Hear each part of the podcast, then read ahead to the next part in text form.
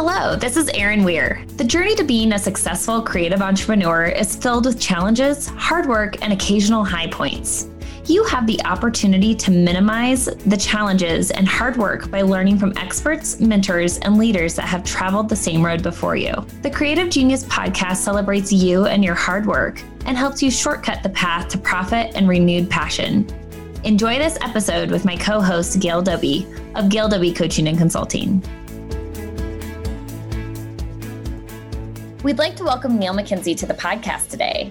Neil is Vice President of Marketing for Universal Furniture and is responsible for overseeing the evolution of the company's brands, Universal and Universal to the Trade.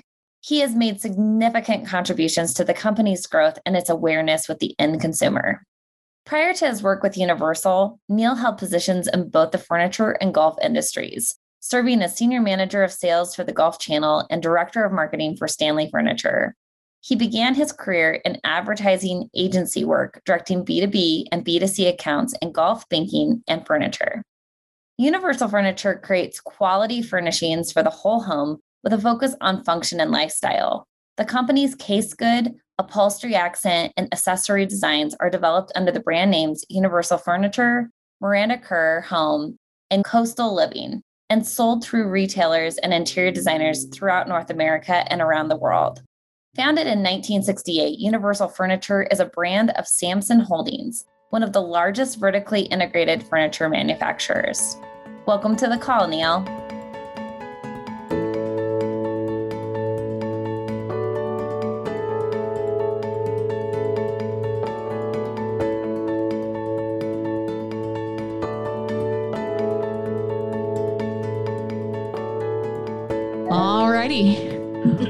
Neil, it's so great to see you, and thank you so much for being on our podcast. Um, first of all, congratulations on your promotion. Oh, thank you. Thank you very much. Congratulations. And, yeah, thanks for uh, taking the time to, to chat today. I appreciate it. Well, absolutely. Well, one thing that we've been wanting to do is meet with several people in the industry and especially manufacturers because so much is going on. But before we dive into all of that, we'd love to start off and hear how did you end up at Universal, especially with a very interesting background of all the different things that you've done and the background with golf. Are you a golfer? I have a feeling you might like golf from what I can read it, you might like golf a little bit. Yeah, uh, I'd say it's probably my my true love. so, Don't uh, tell your wife. I think she knows.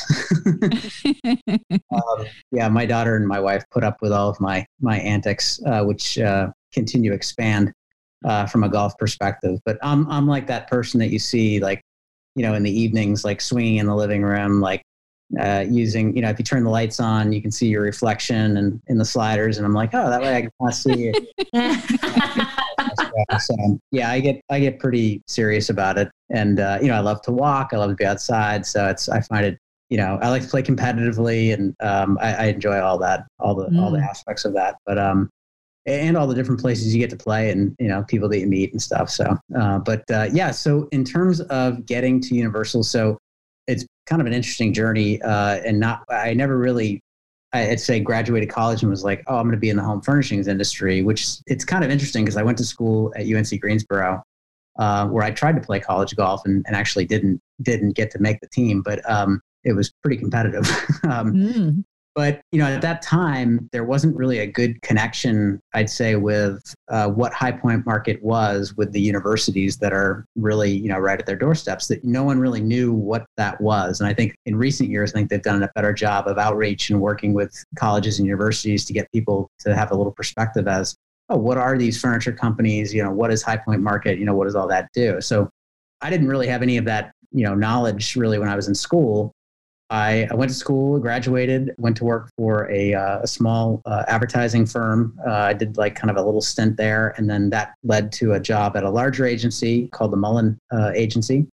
And I worked on Wachovia Bank. Um, and some of you might remember when Wachovia was a bank and worked in the retail side of banking uh, on the advertising side and did that for about two years there and then went back to the small agency that i had uh, interned and, and, worked in right out of school uh, called the burris agency and they focused really on two things home furnishings based on the founder's background and golf based on his passion it was interesting because I think you began to see at least, you know, I have uh, had probably more appreciation for it later on. The how similar a lot of the industry, you know, how similar golf and home furnishings actually are. There's a lot of hmm. similarities within the industry. Interesting. Uh, and I was there for a while. We worked on a number of different golf brands, uh, you know, Pinehurst, Pine Needles, uh, Club Car, Yamaha Golf Car Company, uh, Nicklaus Golf Equipment, and then we had um, a furniture client, Stanley Furniture, and uh, worked with them and their Young America brand, and was at Burris for just over six years, and then had a chance to actually go work at Stanley and was the director of marketing there for three. And we did a lot of different things, particularly on the Young America brand, as they were, um, you know, really beginning to onshore their infant and youth brand and offshore their case goods brand, which was a which was a big deal. So there was a lot of changes kind of going on at that time. But you know, I think we tried to do some things that were probably a little forward thinking as it relates to like omni-channel and e-commerce. And it was it was definitely different from an industry standpoint, kind of at that time, and, and one that was challenging and you know learned a lot. And then um, was enjoying that, and then kind of had an opportunity to go work for the Golf Channel, and and given kind of passion on a personal side, was interested to see kind of what that would would be like. Uh, it was also in a sales role, so I took that on, and um, it was very interesting. Uh, and I would say this from a marketing kind of mindset, working in sales, it's quite challenging. um, I learned a lot, I think, about how to better connect sales and marketing. Uh, as at least it gave me a different perspective, one that I think was quite helpful uh, to some of the things we've been able to do here. Uh, but works with the Golf Channel and, and their brand called Golf Now. And Golf Now, if you're not familiar, they work with golf courses of all different shapes and sizes. So you, you have kind of like mom and pop kind of courses. You have large entities like Troon Golf that own like hundreds of different courses all around the country and world. Um, but they work with them to basically create marketing exposure for their tee time inventory, kind of like Open Table, you know, trying to fill mm-hmm. those mm-hmm. slots and they do a lot with dynamic pricing and basically leveraging the internet as a different distribution model to get eyeballs on that inventory. And then they golf now, you know, due to the resources of NBC and uh, Universal, uh, were able to add kind of entities to that in the sense that they could bring in a tool for the golf course to run their food and beverage or to run their tee time or run their back office. And at the time they did everything through barter. So there was no money exchanging hands. It was just tee times. And then golf hmm, now sell interesting. Those yeah. And then golf now would then sell those tee times and that's how they were making money. And um, it was really interesting um, you know a lot of attention at the time uh, to how they were doing it it was very much a disruptor within the golf industry and I kind of managed uh, an area, uh, region of the country, and and traveled an awful lot, and that's really what led me to start thinking, man, at the time my daughter was two and I was traveling basically three weeks out of a month. It was uh, kind of grueling from a personal standpoint. And uh, I had um, kind of got a phone call one day from Jeff Scheffer uh, and uh, Jeff Scheffer here at Universal, our president and CEO. And Jeff called me, and I had known Jeff a little bit when he was at Stanley and I was at the agency but we never really worked together. So um, he was looking for a director of marketing, and we started talking. And he, at the time, was kind of talking about all these things that they had kind of set the table to do. They were just moving into the showroom um, downtown. Um, they were beginning to want to reach out to the design community. They were really beginning to kind of look at adding in different components into their assortment as it relates to um, kind of on the upholstery side. It was just kind of getting started. So it was kind of a cool opportunity because it was it was almost like a clean slate. They were ready to kind of start anew, and uh, I saw that as a, a big opportunity, and um, decided to kind of jump back into home furnishing. Something that when I left Stanley, I didn't really think I'd ever do again. but uh, it's worked out really well, and I've been here just over almost six years. Uh, mm. So um, I've really enjoyed it. It's gone by really fast, and um, it's been fun. So uh, we've and we've gotten to do a lot of different things you definitely have done a lot of creative things and I, I love seeing your ideas that you come up with for the things for your showroom and um, all the things you're doing to help designers as well and of course we love your line and we love the fact that you support design um, the design community which is so important today Yeah, I would just yeah. share that, you know, we always feel like Universal's our home base when we come to market because it's it's got great space, great open space and um, places for people to meet and have conversations. You guys always have great healthy food and and drinks and um, and we always feel welcome. So also just wanted to also plug in there um, we've been partners for a long time we've worked on a lot of different um, types of projects together between genius exchanges and markets and stage setting. I remember that time that uh, couldn't quite figure out how to get the the sofa in the uh, the, elevator. the elevator up there in Rhode Island. but they did it. but they did it. They got to figure yep. it out. So we do. We so appreciate your support and our continued partnership together. So, well, we've, well, no, we've really enjoyed the opportunity. I think to work with you guys on a number of different things, and, and certainly have you at, at the showroom, you know, during market experiences. So, absolutely. Well, you know, uh, June will be the very first time that Gail and I, one, that we've gotten to see each other since Christmas time, and two, that we've gotten to travel together. So um, June Market will be a first, and we're really excited to to be there. And I know Gail's going to be speaking at the showroom, and it'll feel good to be somewhat reconnected with our community again in person. yeah, we're we're getting closer each day, hopefully. So it's been challenging for most businesses over the last year with COVID and all. And, and interestingly, who would have guessed that it would have become such a boom time for the design industry? Um, so, would you share with us some of the things that you found to be most challenging as a manufacturer? Yeah, you know, I was talking about this with someone this morning. Um, you know, right around this time a year ago, I think everybody thought the world was ending, and it's definitely been a challenge. But I don't think anyone would have guessed that what has transpired across the industry, you know, you couldn't have for- foreseen that at the time, um, and it's just mm-hmm. been an amazing. You know, just the uh, attention and awareness and investment uh, in the home space has just been it's been unbelievable. I don't think anyone's really ever seen anything like that. So we're we're definitely, I think, you know, we feel fortunate that things have kind of worked out in that sense. We're, we're trying to do everything we can to, um, you know, be as easy to transact with as we possibly can be. It's been, that has been a, certainly a challenge um, over the last year as it relates to all the challenges of product availability and logistics and all those fun things. But I think, um, you know, the biggest thing that's, or I think some of the bigger challenges that we've had are, you know, one, yes, kind of setting and resetting expectations as to availability. I mean, we used to be, you know, we were in stock on 2,000 some odd SKUs 90% of the time. Well, we moved our manufacturing operation to Vietnam, and that was right around the time all of this was kind of happening. So it was almost like a, you know, a, a two-headed storm as relates to moving all of that to a new place, COVID, and some of the challenges of getting you know the workforce to that factory. And then you know you have the flow of goods. So i think you know resetting kind of what availability uh, means and the fact that no it's not always here right now. So that's that's been that's been hard. I think also just the costs.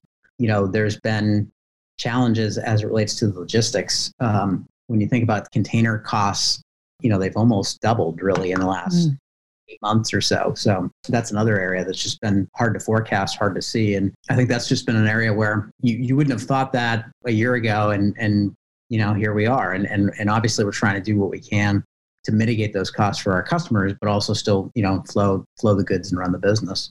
And then I think the last thing was really, you know, around this time last year, you know, there was a big unknown as it relates to the market experience. And obviously that's where we get to connect with our customers. Um, it's where we get to showcase our new good.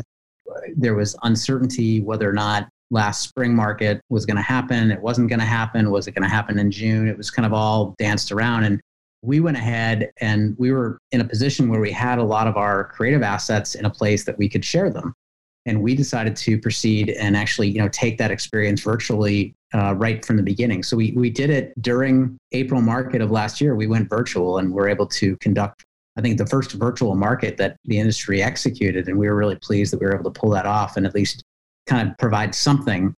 And uh, you know, I think some things are out of your control, but you know, we tried to control what we could and and deliver ideally, you know, the best experience and, and the best information that we can uh, during that time. But it's um, you know, some things are first class problems and other things are, all right, mm-hmm. what can you do about the situation you're in? And, and, we've been able to kind of pivot on certain things and, and then, hey, let's, let's do this. And, and I think people have now, you know, now there's tons of virtual experiences that we've all attended in the last year. And mm-hmm. I know we're definitely looking forward to the end of them and being able to see people in person. But um, I think being able to do something rather than nothing was important for us.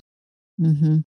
Well, we can uh, certainly appreciate how hard it must be. And I know it was such a weird time right around the time that this happened. I was in New York City um, at that time and had to fly home early because of all the things going on. But I know that it has really been very hard to navigate for the designers.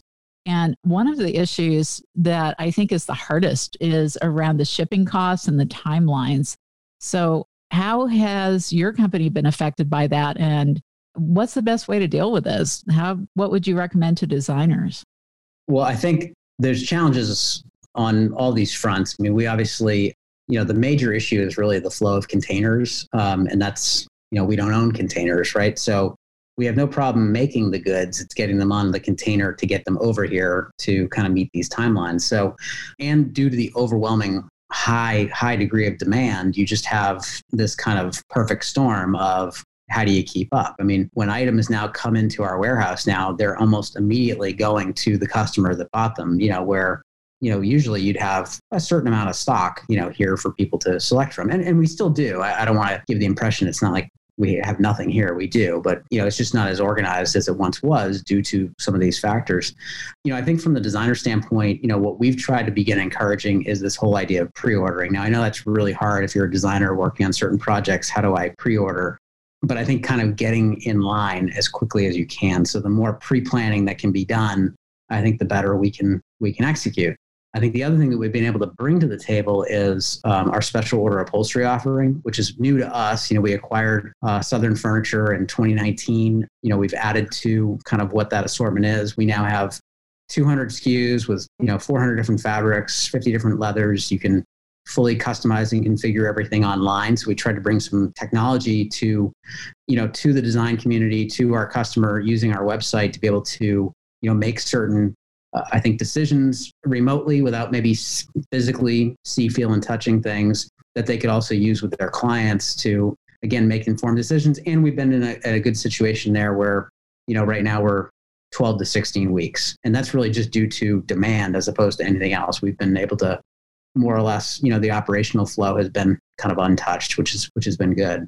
Mm. Um, so those are, I think, the things that we've been trying to do. Um, you know, we also launched a new um, back end for designers to order with us, and you know, we're trying to put as much information there as we can for them to make informed decisions. But it's been really hard, um, you know, with all of these things kind of happening at once. We we at one point had to take down dates from this back end because the information was changing so much. It, it was just not good information anymore. And we we're like, well, we don't. We'd rather not give you the information if it's bad. So we mm-hmm. want to get the correct information. So it's been um, that, and that's something that we're you know just rectifying now. But um, our goal is again the more transparent, and as long as we can get you information for you to make a decision, that's what we want to try to be able to do. And then obviously, again, some of these online tools that we've been able to provide hopefully help mitigate or improve the decision making process for you. But um, I don't really know if there's an easy or you know an easy answer that oh, it this solves all your problems. It's it's very challenging right now, I think, to you know just think about the project timelines. And I think the other thing is that I think people are now there seems to be a little bit more acceptance of I'm going to have to wait. And you're seeing this not just in the furniture space, you're seeing it in appliances, cars. You know, we all saw it in toilet paper. I mean, it's like yeah. there's it's been it's it's been really weird because I think you know we've all been so accustomed to like the Amazon nation or you know the Amazoning of of how we purchase things where you just expect to be able to get things like at a moment's notice and that's just not happening anymore. But i think people are becoming more patient and uh, accepting of okay i'm going to have to wait and i'm going to build that into my timeline and, and i mean just building materials. I mean the list kind of goes on and on within that space but yeah, it's it's definitely. I, I, think it's been a challenge, and I think uh, hopefully people are are becoming understanding. I think of, of all the things that we could be challenged with, those are things that we should be able to, you know, hopefully be civil mm-hmm. about, figure out. Do you think that your timelines or your lead times are better than the industry as a whole? Uh, I think they're probably pretty consistent. I think maybe on the special order side, um, you know, maybe a little bit better than what we've seen out there. But you know, these backlogs are you know four to five times larger than they've ever been before. So I think just uh, being able to you know get through that, literally get get through it, is definitely it's taking some time. But I think um, and again, that's not to say that we don't have things available for people to choose from. We, we do. So depending on the need and the flexibility of that need, you know, we might be able to become, uh, you know, we might be able to meet that demand pretty quickly. But if it's a certain something, there's ebbs and flow to it. But I think it's probably pretty consistent across the board. I think everybody, everybody is impacted by the container shortage. I mean, it's just mm-hmm. there's no way around it. You know, those are things that again are outside of everybody's control, and you're just kind of having to, you know, mm-hmm. mitigate best as best you can. Have you seen big price increases as a result of that? Obviously, you can't absorb all those costs. So, yeah, no, we've had to go through. Uh, we just recently had a price increase um, where we've never charged for freight before, and we are mm. adding now a three percent ocean freight surcharge to goods mm. that are coming from overseas. Uh, and this is due to the significant rise in uh, container costs that you, you're right, you cannot you cannot absorb them all and run the business. So, um, mm-hmm. you know, we're trying to as, absorb as much as we can uh, and still be, you know, a good and fair partner and work with our customers as best we can. Yeah, and that's a challenge as well. And I think we we try to give people heads up. I know we haven't had some the price increases did not impact the backlog. Uh, they've only impacted new orders, and that's been you know people understand that. Well, yeah. And how can you not charge? It's just unfortunate, but it is what it is. Have you thought about bringing some of the production back to the U.S. as a result of all that, or are you still planning to retain your? Yeah, Universal has never never made products, uh, case goods domestically. I, I, don't foresee that changing. I, I think even if you could find the facility to house it, finding the labor to support it would be a challenge. And by the time you do all that, I don't know if everyone would be so thrilled about the pricing. Mm-hmm. So uh, that is definitely a it's a challenging thing in terms of I think people oh we'll just you know bring it back to the U.S. Okay, it's it's a lot simpler than, than it sounds, and, and it sounds really good. You'd, you'd want to be able to do that, but some of the challenges to run the business and then be able to be affordable or you know still maintain a certain pricing structure that would make sense for you know your customers and their customers might kind of get all out of whack. Um, mm-hmm. Where I think we are pleased is having a domestic resource in our special order upholstery offering. You know, that is all made domestically. Um, and that's because, you know, you really can only offer that, you know, within the assortment of, of being a whole home provider, you can really only offer that and do it domestically. It's the only way to, to kind of manage the expectations. And, and mm-hmm. we're, we're really pleased with what we're executing in Conover. And, um, you know, I think we're continuing to just see that, you know, ramp up. Well, I think uh, obviously you've done a really good job of managing all of that, and you're still keeping a, a reasonable time frame, I think, for delivery. We're, so, we're trying. yeah, yeah, it's a it's a moving target for sure. So, how about products for your company? What are you seeing in the future? What are some of your plans, and maybe some of the things you think you'll be incorporating in the next year or two? Uh, you know, from a product standpoint, I think what you'll see um, usually, you know, from a product development standpoint, our teams are traveling. Uh, you know, they are visiting trade shows. They're going to Europe, um, you know, to kind of look at trends and what have you. And um, I think that obviously that has been quite hard uh, in the last year. I think that you know we're looking and listening to customers in terms of trying to fill uh, holes that we have within our offering, as well as support things that we do really well you're going to find uh, this coming market is we have revamped our curated offering to showcase what we can do in special order upholstery. And then we have a number of new accent items that we're introducing uh, with a lot of intricate different materials, texture. I think those are things that we see as kind of filling kind of a hole within that offering. And then we have some big plans for uh, fall market with um, you know some new introductions that we think add to kind of a, a look, but in a new a new way. And again, I think texture, material, um, certainly performance fabrics, those are all things I think we see, you know, kind of continuing to add to what we do. But uh, I think you'll see with what we do um, in the, I guess, June, spring market in mm-hmm. June, you know, I think you'll see how the texture and the materials kind of help tell kind of a different story. And then we have a new whole home collection called uh, Past Forward, which is kind of a classic elements, but kind of reinterpreted for, I think, the way we live today. And there's some really cool finishes that are offered there as mm. well. Those are some of the things that we have kind of coming up. And then, you know, in the fall, we have an, another license collection with Miranda Kerr that we'll be launching. And there's some real intricate details and, and materials that we've been able to pull into that assortment that we're working on now with her. Mm, exciting. Well, I'm looking forward to seeing all these new items. You know, it's interesting too because a lot of manufacturers are still trying to navigate the waters of working with designers and um, also working with retailers and trying to find that happy medium of servicing both. And you have been very committed to supporting designers. So I'd love for you to share a little bit about how you work with designers. Our goal is to be the easiest company that you do business with, no matter what customer type that you are. And I think the design community is very important to you know our success. And uh, you know we want to be obviously uh, a key component to their success. And i think when when uh, jeff and the company made the decision to move into downtown high point you know this was a customer that we wanted to be in front of. And, and literally we were uh, front and center.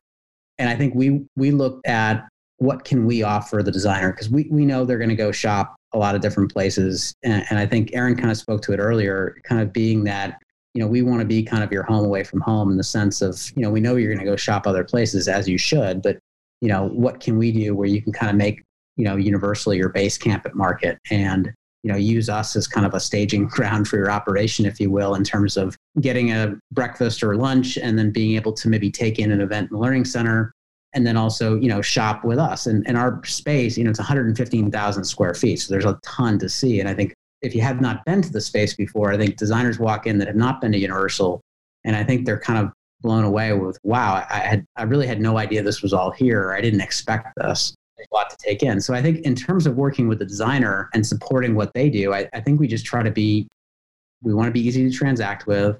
We want to be approachable and easy to access at market.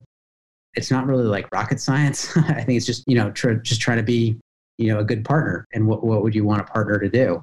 Uh, and that's you know ultimately kind of support support the business and i think we try to do that in a lot of different ways from again what we do just in terms of the way we answer the telephone to what we can provide in terms of uh, certain digital or website experiences to allow the designer to run their business at 11 o'clock at night without being able to talk to somebody to what happens at market you know when they need a place to you know go to the bathroom or right. have a cup of coffee and uh, you know the fact that you know we can just be you know, there or leave their bags somewhere as they roam. So that's what we try to do. And again, going back to product, I think we have a, again, a whole home assortment, adding special order, adding outdoor furniture with Coastal Living Outdoor, which is new. You know, now kind of having a total offering with a lot of different looks. And it's within all the SKUs that we have and the 115,000 square feet that you can shop.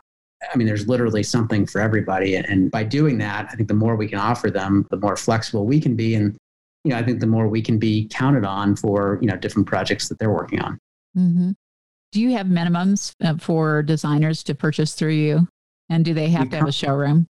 No, they don't have to have a showroom. Uh, and we currently do not have an order minimum. Mm, what I will say, I know we are, we may have, typically there's been a very quick turnaround in terms of opening an account. Um, and really, this kind of gets into also, I think, the, the backlog, if you will. I think we are going to add kind of a, a, waiting period to opening an account. Um, you know, nothing crazy, but just just for us to frankly keep up with the demand uh, and not mm-hmm. set a bad experience. So those are some things that are changing, but at this point in time, we do not have an order minimum. Mm, okay, great. So, how do you choose the licensees that you work with, like Miranda Kerr? So we right now we have two uh, licensing partners. We have uh, Miranda Kerr and Coastal Living Magazine, and for us, you know, Jeff will always joke, we'll we'll look at everything, and um, you know, from making a selection on you know kind of who you're going to partner with, I think it starts with really our first question that we were asking ourselves is, you know, does that brand or entity does it represent a lifestyle? And if we answer yes, we kind of then go to work on all right, well, what, what would that lifestyle look like in furniture? And how does that story get told? And then, you know, we start going through those steps. You know, in Miranda's case, it was one where we didn't really know a whole lot about her. we had somebody make an introduction. We went to her home in LA and had lunch and started talking about you know her vision of what she was looking to do. And you know she had this this deck uh, of ideas called Love Joy Bliss, which is also the name of the collection, where mm.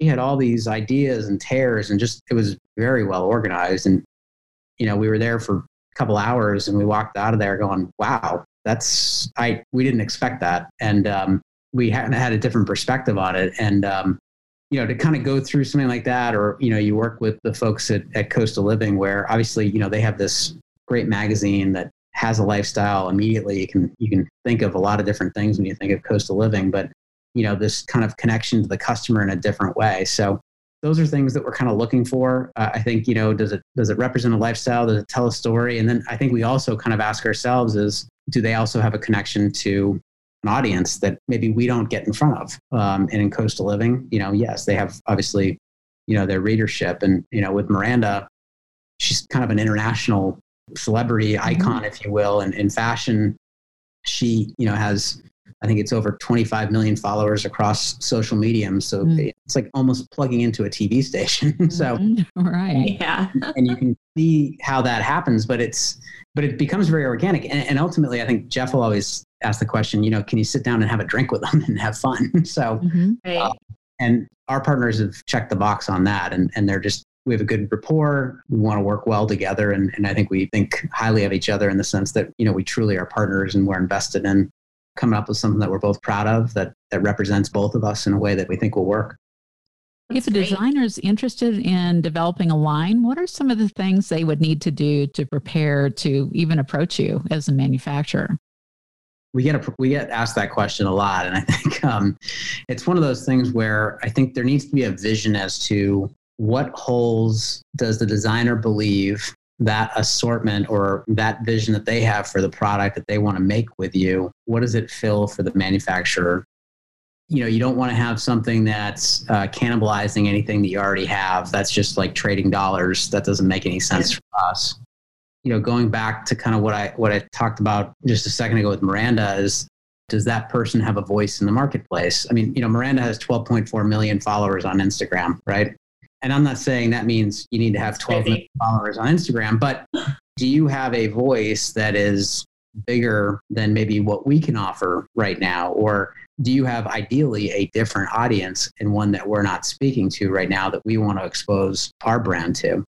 and um, you know is that going to allow us to kind of open up some new doors new, new accounts you know just get in front of people that may not think of us as offering whatever it is that, that they're looking to do so i think it's um, creating a licensing relationship is not something that happens quickly it takes a while uh, you know from the vision of what the product is going to look like uh, to the fun stuff like the contract and agreeing mm-hmm. to you know all the particulars as to as to that and and, and that you know, the faster it goes, usually the better the relationship's going to be. So, uh, you know, that's what that's what I found at least. And and I think you know once you kind of get going, you know, your partners, and you know, you're not like, okay, can I do that? Okay, let me go check page six of the contract and make sure we can do that. You know, it's right. you know if it's a, if it's a reasonable you know kind of um, request, I think you try to be you know cause sometimes you didn't think of everything in the contract and you just kind of got to kind of call an audible every now and again. So. Um, mm-hmm if I'm a designer looking to work with a manufacturer, I think the biggest thing is all right, what can I bring that they don't have in the way of product and an audience? Mm-hmm. Right. So, what's your crystal ball prediction for the industry in the next few years? I'm always interested to hear this. I think, uh, I mean, I think everybody is feeling pretty optimistic, you know, kind of knock on wood, um, uh, that I think due to you know what we've all been dealing with. I think people have a new appreciation for how they want their home to work for them. Um, and yes, it's a sanctuary, and, and you want to have that place where you can you know be yourself and relax and all that stuff. But now you may also need a home office. You may also need a home gym. You know, hopefully you won't need a place to homeschool anymore. Amen to that. but um, you know, I think you're you're having to think of all these things, and I think because of the lack of vacations, because of the lack of eating out, uh, I think people have they've built up some equity in the sense of hey, I, am going to take on some bigger projects, and I, I, think that uh, what we foresee happening is that that's going to continue for the next you know year or two. I think where people again have this greater appreciation for I'm going to maybe chip away at a couple rims, maybe rims that I'm in a lot, or you know maybe it's a major overhaul, or you know like real estate right now. I mean, people are moving quite a bit, and the, the housing market is is quite hot. So um, mm-hmm. Again, the demand for products I think is is one that's not going to necessarily just you know go away overnight, but um, mm-hmm. you know that's a first class problem I think for for all of us. So uh, mm-hmm. yeah, I agree. It's been really great for so many of our clients have had amazing work coming their direction. So yeah, we're very excited and certainly didn't anticipate that when the COVID situation first started at all. No, very different than I think all of mm-hmm. us thought, uh, you know, a year ago. If you look back, I mean, it's, I think everyone would be, obviously there's a lot of bad things that have happened in the last year and challenges that we've all kind of had. I think whether that be you know, emotionally, maybe more than anything, and hopefully not physically from a COVID perspective. But I think everyone's just kind of like, oh my God, I can't believe this is, it just keeps happening. And how do we, how do we keep up? So it's, it's a good problem to have and, and one that we, uh, you know, obviously want to figure out every day and, and support our customers as, as best. Mm-hmm. Yeah. Well, important question we have for you is uh, what's going to be happening with your food and beverage at Universal because a lot of people are asking that. They said, "Oh my God, where are we going to eat when we're there?" They're really worried about eating. yeah. I, so you know, for the fall, we um, we kind of you know we we served uh, breakfast and we served lunch, and um, you know that was really it. I think that um, we will have breakfast and lunch. Um, uh, you know, I don't, I don't know if we're going to have like major cocktail hour. I, have joked around about, you know, you could have a vaccine section or, you know, a vaccinated section. Not everyone really laughed at that. So uh, I think it'll be a step closer to normal. I, I, do believe June will be a step closer to normal. I think mm-hmm. we're even going out on a limb and we're just going to have our coffee area back where you can go self serve yourself. We're just trying to slowly chip away at hopefully some normalcies. But um, yeah, I mm-hmm. think I think we're you know I know I know the market authority is doing a lot with you know different areas for folks to eat outside and you know open air and stuff. Uh, you know, I think we'll have a more normal experience within the showroom as well, um, as it relates to something to something like that. So, mm-hmm. Well, it's a it's a big deal for a lot of the designers because they always plan their days according yeah. to where they can stop and get something to eat or drink. Yeah, I, and I think you know it's interesting in in thinking about market. I think you know we talked all about for the fall. We were very much a hey, we'd like people to make an appointment. We always want people to make an appointment, but mm-hmm. uh, it was kind of like required as best we could make it a requirement. We're thinking about it more as a they're preferred. It's not a requirement you know, we saw about 50% of our attendance uh, mm. last fall. I, I, think we're, you know, maybe tracking towards 80, 85%, which is, you know, I think optimistic right now. But we want to make sure we can do what we need to do to adhere to, you know, guidelines and, mm-hmm. you know, restrictions and what have you as relates to um, COVID. But mm-hmm. at the same time, I think, you know, we do want people to feel like they can come in and have a good experience. And, and I think, I think they will be safe and uh, and see new things and hopefully see some friends and you know get some to eat. so we're looking forward to it. We've missed our our friends in the industry, and this is our first trip. Is going yeah. to market this year. Yeah, we're definitely yeah. excited and looking forward to June for sure. For sure. So. Well, Neil, it's been great chatting with you today. Um, and do you have a few takeaways, three takeaways that you'd like to share with our listeners before we end the session today? I guess um, you know one takeaway, just kind of coming off the market conversation, we will have um, our events page uh, is live. So you can go to our website and uh, and find that, and uh, you can sign up for all our events. I know Gail, you are speaking uh, in mm-hmm. the Learning Center. I did want to let people know that due to COVID, we are going to have a capacity restriction, obviously, just in that room. But if you can't make it in person, we are also doing it virtually, and we will record those sessions. So that is Great. just one thing to let people know about. And then I think, you know, again, if you're not familiar with Universal or you've never been to the showroom, June's a good place to start. So we'd, we'd certainly love to see you. And I think the expectation on our end is, is that, you know, we want to be easy to do business with. And we do have now a whole home assortment for you to choose from. So, you know, we obviously, obviously have a lot of different styles for the inside of the home. We have special order upholstery now that's being made in Conover. Uh, I mentioned some of the tools that are available on our website for people to visualize, truly visualize the offering that's made available there. and we're running right now at around 12 to 16 weeks. So, you know, just in terms of uh, how you can plan. So yeah, I think I think those are those are two things. And I did also just speaking of market, we will also have our designers lounge open, and the mm. beauty bar will be open for hair touch ups as well. Oh, there good. you go! Awesome. Yeah. So a little taste of normalcy is coming. So looking forward to it. Well, yeah, well, we can't wait to see you, and it will just be a short period of time before we're live um, with you at Market. So, um, good luck on all your pre- uh, preparations, and um, thank you for all that you do to serve the designers and make sure that they're feeling like they have a home away from home. Well, thank you, and and thank you to them for uh, for working with us and being patient with us the uh, the, the, past year. So, um, no, we appreciate it, and uh, we look forward to seeing you guys uh, soon. Thanks, Neil. Be sure to visit www.universalfurniture.com, and you can also follow them on Instagram at Universal Fern and Universal to the Trade. Universal is one of our go to showrooms at High Point Market, and we can't wait to be there in a couple of weeks. Gail will be speaking on June 6th at 10 a.m. on the topic Creative Value Blueprint in the Universal Learning Center. You can register to attend at universalfurniture.com slash market events. We can't wait to see you there.